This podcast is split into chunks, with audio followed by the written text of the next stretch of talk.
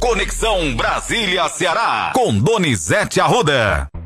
Terça-feira começa muito tensa, Donizete, com várias manifestações em todo o Brasil após o Lula o presidente Lula vencer as eleições nesse domingo. Apoiadores do presidente Jair Bolsonaro estão fazendo vários protestos e o ministro Alexandre de Moraes ordenou que as estradas fossem liberadas. Bom dia, bom trabalho para você. O que é que você fala a respeito disso, Donizete? Bom dia, Matheus. Bom dia, ouvintes do Ceará News. Olha, Matheus, são 300 pontos. Esse é o primeiro balanço. Há 300 é, áreas, estradas atingidas com esses protestos em todo o país. Somente um estado não tem protesto, Alagoas.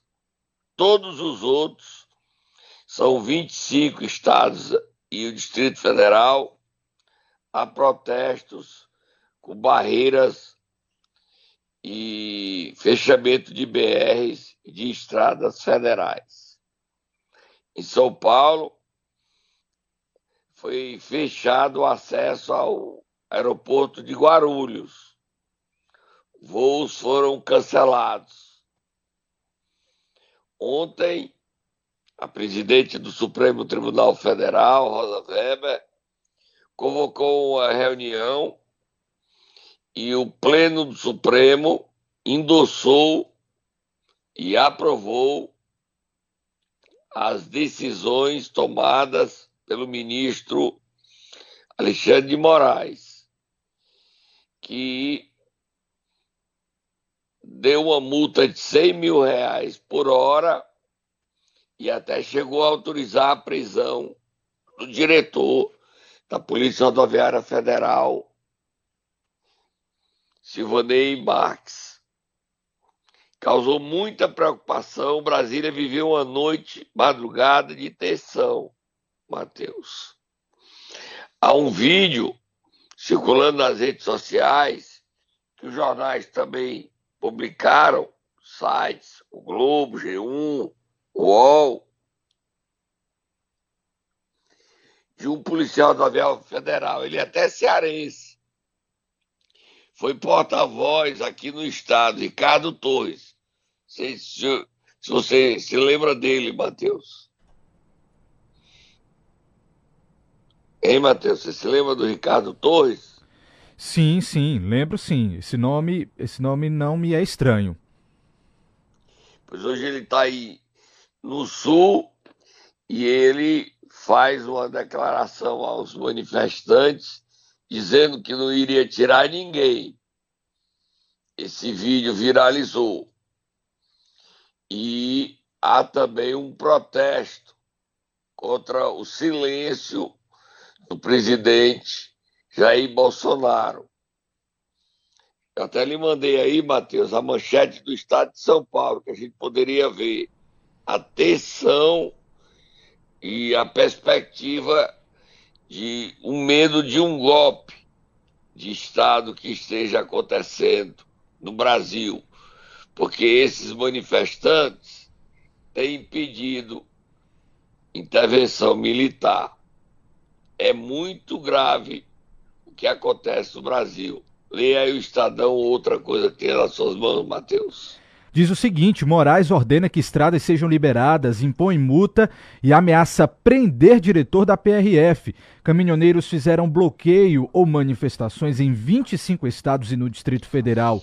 O ministro do STF estabeleceu multa diária de 100 mil reais. Dizer, inclusive, Donizete, que aqui no Ceará nós tivemos cerca de quatro desses bloqueios. Aí, dois aqui nas estradas, nas BRs que cortam aqui a capital, Fortaleza, uma também em Pacajus, que fica na região metropolitana, e no interior, em Brejo Santo, que foi a última registrada e que, inclusive, no comecinho da manhã, a PRF informou aqui pra gente que foi finalizada essa interdição, que foi no quilômetro 505 da BR-116 em Brejo Santo, e que nesse momento não há mais nenhum ponto de interdição nas BRs aqui que cortam o estado do Ceará. Informação importante, inclusive.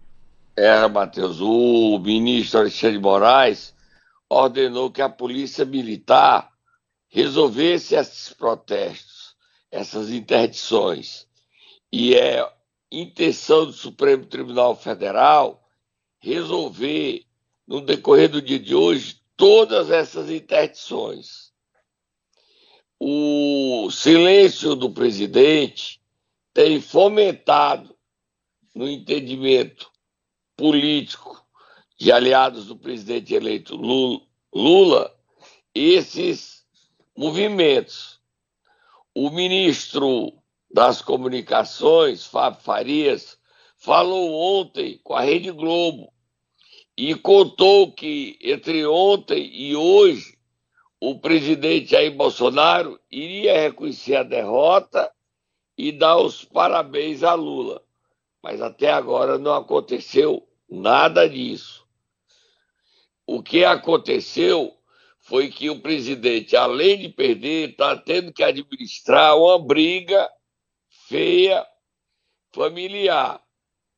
O seu filho Carlos Bolsonaro, Carluxo, rompeu com a mulher do presidente, a Michele, e como retaliação, o Carluxo, que controla as redes sociais do presidente, fez com que o presidente Jair Bolsonaro deixasse de seguir Michele. Ela deixou de seguir o Carluxo, uma briga doméstica em plena derrota, Matheus. Complicado.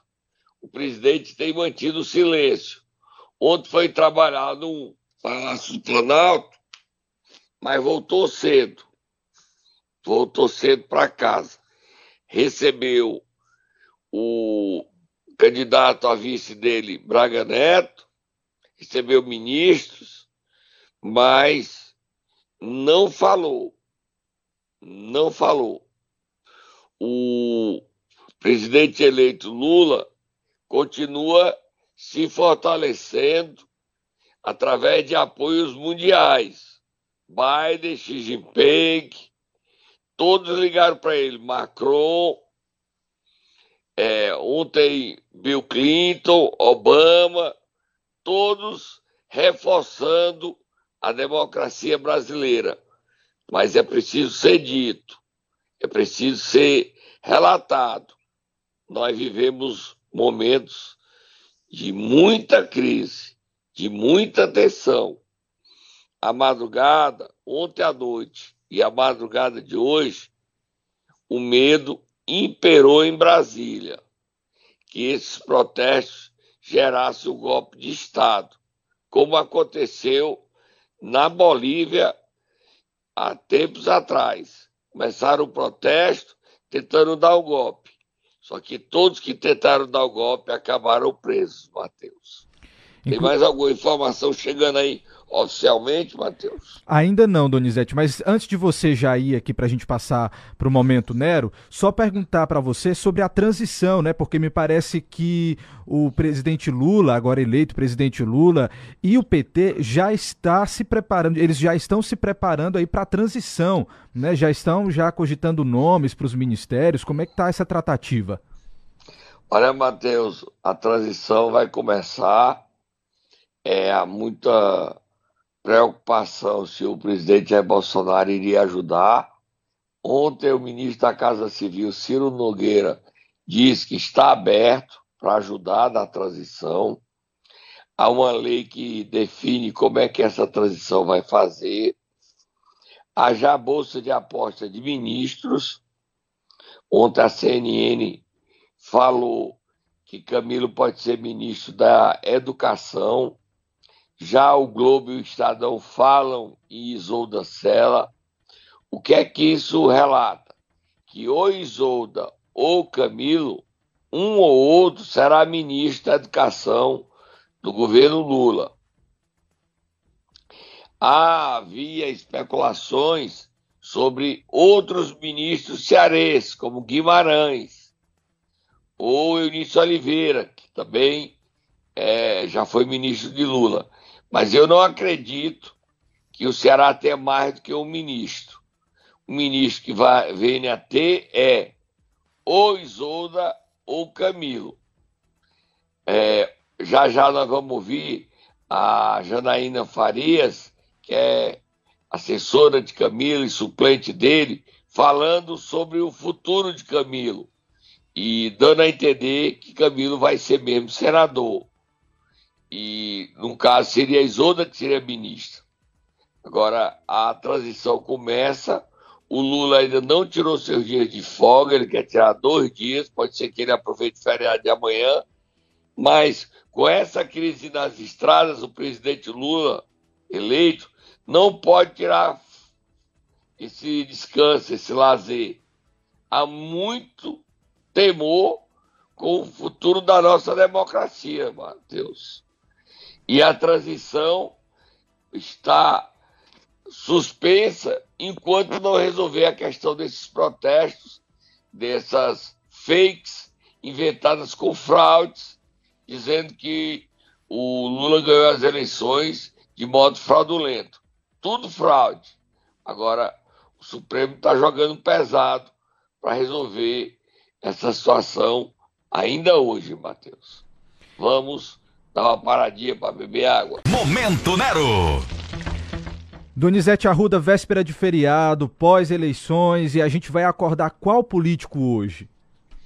Vamos acordar o senador eleito Camilo Santana, Matheus. Vamos acordar ele. Futuro ministro. Ou não. Vamos acordá-lo. Vai, Tatá.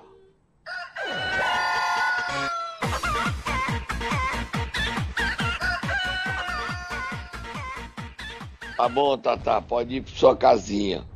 Olha, Matheus, o Camilo não teve nem tempo de descanso, porque a, ele foi eleito no primeiro turno, mas tão logo foi eleito, teve que cuidar do, da eleição do presidente Lula no segundo turno. O jornal do Cariri traz hoje a manchete que a região onde o Camilo é mais forte, que é o Cariri, a maioria de votos do Lula supera os 80%, Matheus. Você viu a manchete do Jornal do Cariri? Tô com ela aqui em mãos. Então lê aí para mim. A, man... a, manchete a manchete diz o seguinte: Lula é eleito com 82,19% dos votos válidos no Cariri. É uma maioria estrondosa imperiosa, magnífica, e mostra toda a força, mostra todo o prestígio de Camilo Santana na região do Cariri. É impressionante a votação de Lula na região do Cariri. Área de prestígio do senador eleito Camilo Santana. E falando sobre o futuro de Camilo, se ele vai ser ministro ou é Isolda, a sua suplente assessora especial Janaína Farias concedeu entrevista a Plus Crateus falando sobre o futuro de Camilo Santana. Vamos ouvir? Vamos ouvir o que disse Janaína Farias. O, o presidente Lula sabe do grande trabalho que o governador Camilo fez aqui mas ele também tem um trabalho importante no Senado para ajudar o Lula. Então a gente vai aguardar todas as missões que foram passadas por Camilo Santana. Tenho certeza que será sucesso sempre, pela determinação, pelo cuidado que ele tem de tudo que ele faz, que tem capacidade de qualquer missão agora que passe para ele. Então a gente vai aguardar é, tudo que for colocado para o nosso Camilo Santana, ele, ele irá atender. Mas vamos aguardar.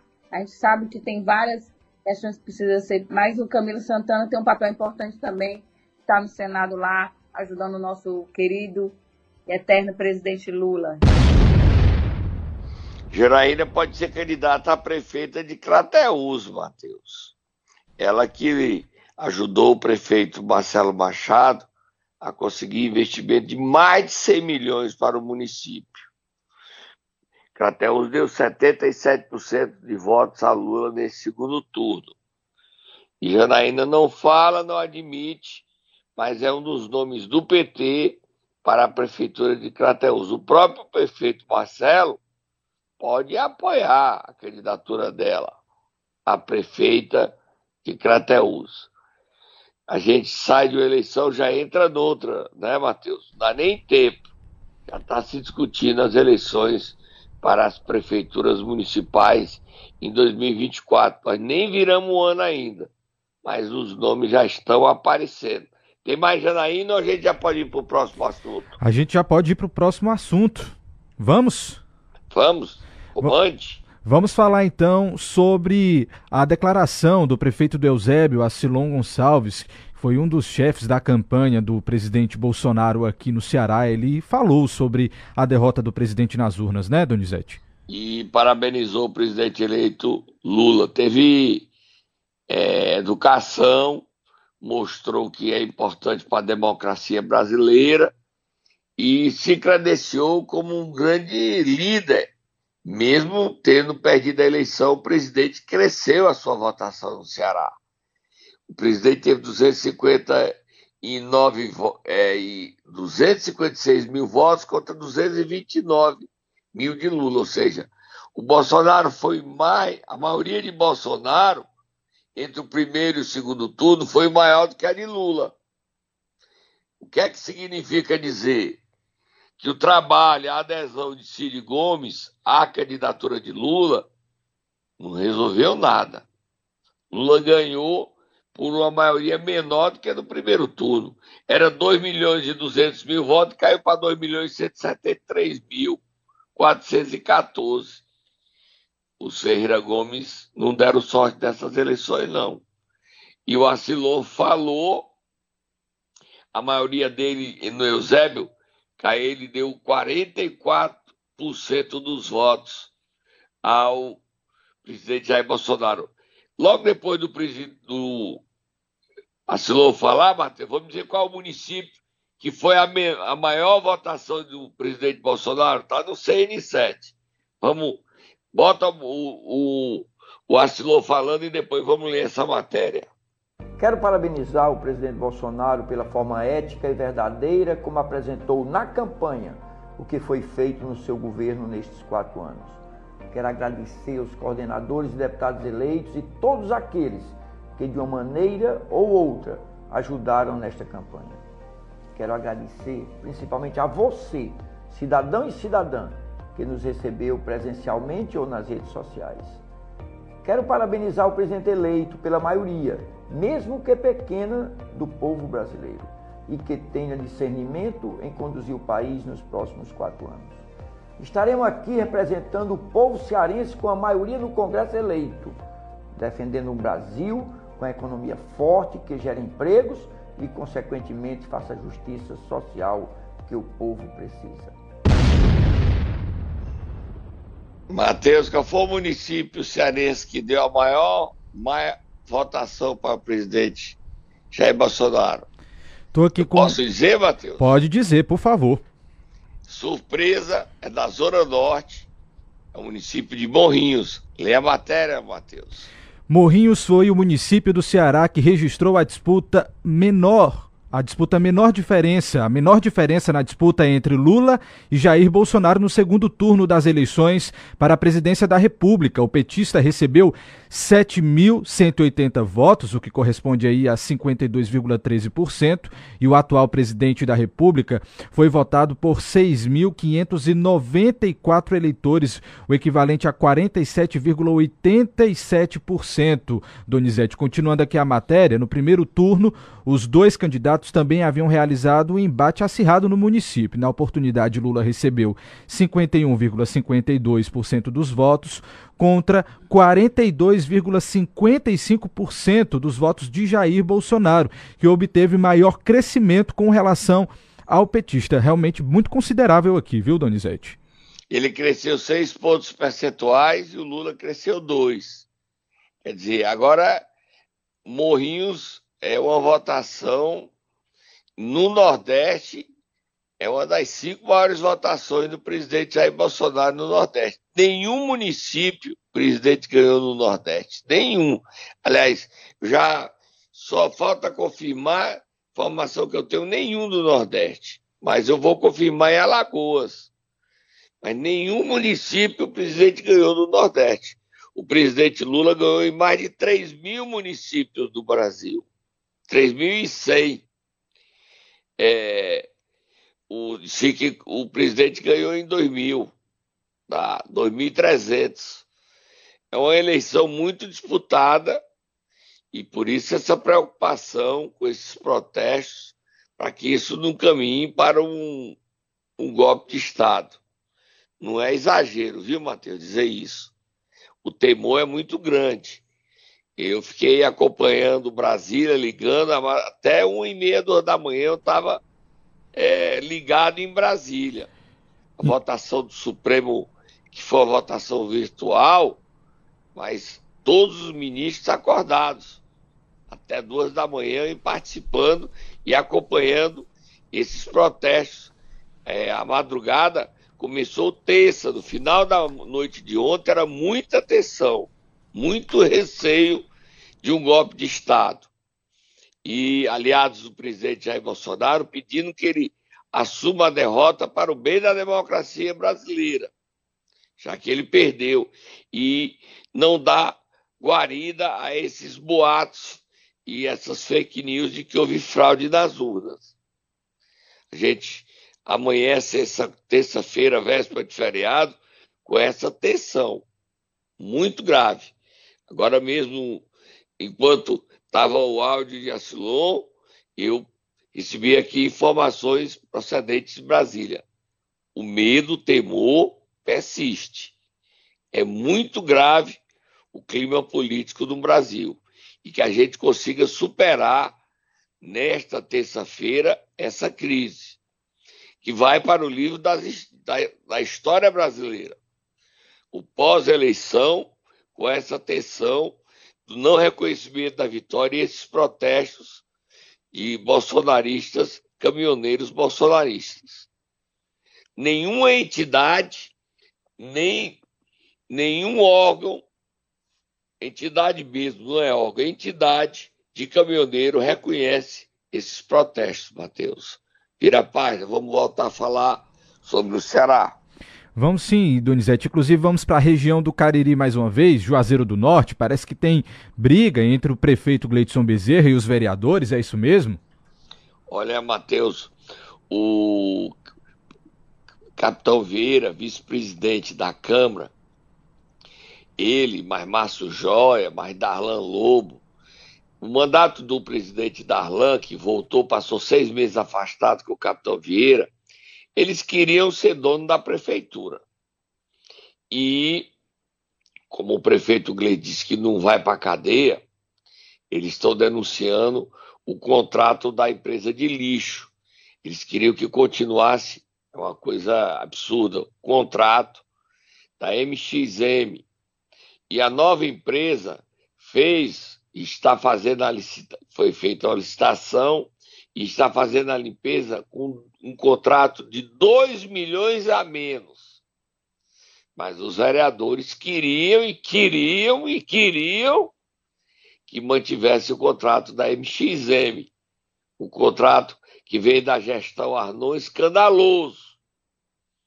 Como o prefeito não aceitou. Uhum. Você entendeu, Matheus? Sim, estou entendendo. O que os vereadores queriam, esses vereadores, sob a liderança de Capitão Vieira, está querendo fazer o impeachment de Gleidson Bezerra. Eu queria que você lesse a nota na minha coluna Rebate, onde o Gleidson disse que vai cair atirando e que ele não vai perder o cargo calado vive uma crise enorme Juazeiro do Norte, segundo maior município do Ceará, segundo terceiro aí brigando com o Calcaia, de importância política, segundo, ou terceiro, é importante. Leia a nota da minha coluna, Matheus, que o prefeito Gleitos disse que vai cair atirando. A nota diz o seguinte: ciente da articulação para caçá-lo apenas por questões nada republicanas, o prefeito Gleidson não deixou por menos e fez um alerta para os seus opositores. Não pensem que do lado de cá tem algum besta. Não vou para casa lamentar. Se cair, Vou cair atirando. Vou derrubar mais da metade da Câmara de Vereadores comigo. Sobre o contrato em questão, Gleidson lembrou que houve uma economia de mais de 2 milhões de reais por mês e alertou que o contrato da empresa MXM já estava vencido. Continuo? Continue, Matheus. E disparou. Apenas não o aditivei pois não era benéfico ao município. Gleidson sustenta não temer qualquer investigação do Ministério Público de Juazeiro sobre o contrato, incluindo a redução do valor, o processo licitatório e a execução dos serviços na cidade. Se for para investigar, Gleidson acredita que a apuração deve começar na gestão Arnon Bezerra e concluir na atual, investigando tudo. Ao saber disposição do prefeito Gleidson para o confronto, já tem vereador nervoso, Donizete. Ao saber da disposição do prefeito, né? Olha, Matheus, esse assunto aí, é, se é republicano ou não é republicano, o Ministério Público deve investigar, deve apurar tudo. E esse contrato da MXM deve ir para a exposição, uma apuração rigorosa mostrando se é verdade o que se fala, que a empresa contratava carros e os carros não eram fornecidos, era só o contrato, que os vereadores tinham vantagens da empresa, por isso é uma mulher deles a ela. Todo esse contrato sobre a limpeza de Juazeiro tem que ser esmiuçado esse contrato. Saber se o prefeito tem razão ou os vereadores têm razão. Agora, a investigação precisa ser feita. O prefeito disse que tem elementos, ele tem que dar. Ameaçar do lado do outro, nenhum nem outro pode ameaçar. Tem que mostrar os fatos. E Juazeiro não merece isso, não. Merece uma apuração rigorosa com a verdade. Tá bom, Matheus? Nós vamos passar o dia acompanhando o desenrolar dessa crise, desses protestos no Ceará a informação que nós temos é que não há mais nenhum ponto de interdição, não é isso, Matheus? Exatamente. A última informação da Polícia Rodoviária Federal diz que não há, nesse momento, mais nenhum ponto de interdição em todo o Ceará. O último foi desfeito em Brejo Santo, ainda no início da manhã desta terça-feira. Vamos acompanhar e saber a evolução dessa crise institucional que ameaça o futuro da democracia brasileira. Tá bom, Matheus? Amanhã a gente não tem programa. Amanhã a gente descansa. E a gente volta quinta-feira com mais informações para você, Matheus, e para os nossos ouvintes. Eu e você com mais informações. Tá? Bom feriado. Combinado. Bom feriado para você também, Donizete. Até quinta-feira, com muita informação e, claro, a gente acompanhando o cenário político nacional, que com certeza tem impactos aqui no estado do Ceará.